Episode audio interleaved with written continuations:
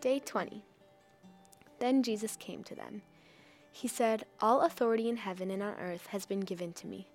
So you must go and make disciples of all nations. Baptize them in the name of the Father, and of the Son, and of the Holy Spirit. Teach them to obey everything I have commanded you. And you can be sure that I am always with you to the very end. Matthew chapter 28, verses 18 through 20. Introduction. Jesus' closest friends, his disciples, get a big surprise in today's reading. They see their friend Jesus alive. Do you think they feel excited, scared, or doubtful? Matthew chapter 28 verse 17 says, They worshipped him, but some had their doubts.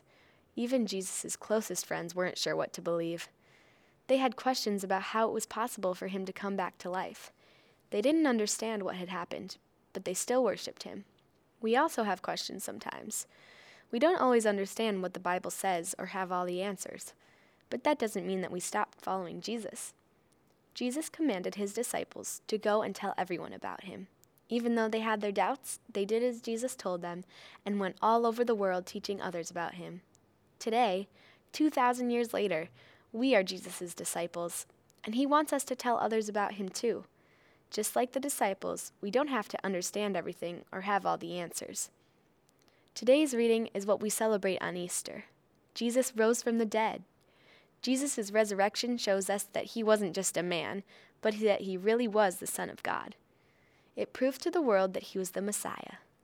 We celebrate Easter because we have hope that if we believe in him, we too can overcome death and go to heaven one day.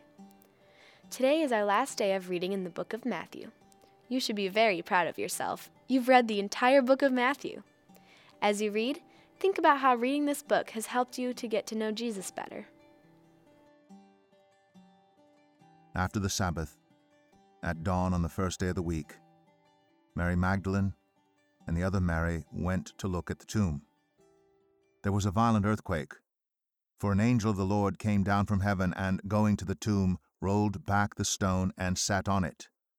His appearance was like lightning, and his clothes were white as snow. The guards were so afraid of him that they shook and became like dead men. The angel said to the women, Do not be afraid, for I know that you are looking for Jesus who was crucified. He is not here. He has risen, just as he said. Come and see the place where he lay. Then go quickly and tell his disciples he has risen from the dead and is going ahead of you into Galilee. There you will see him. Now I have told you.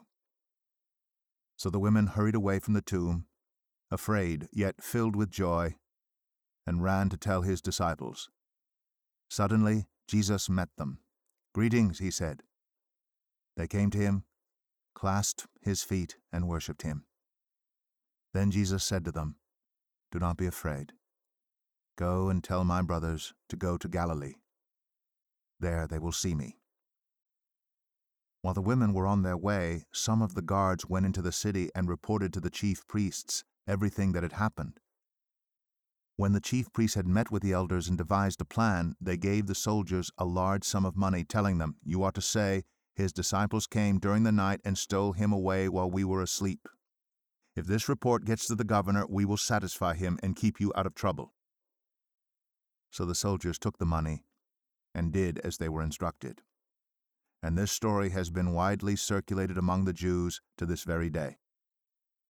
Then the eleven disciples went to Galilee to the mountain where Jesus had told them to go. When they saw him, they worshipped him, but some doubted. Then Jesus came to them and said, All authority in heaven and on earth has been given to me. Therefore go and make disciples of all nations baptizing them in the name of the Father, and of the Son, and of the Holy Spirit, and teaching them to obey everything I have commanded you. And surely I am with you always, to the very end of the age. Questions for day 20.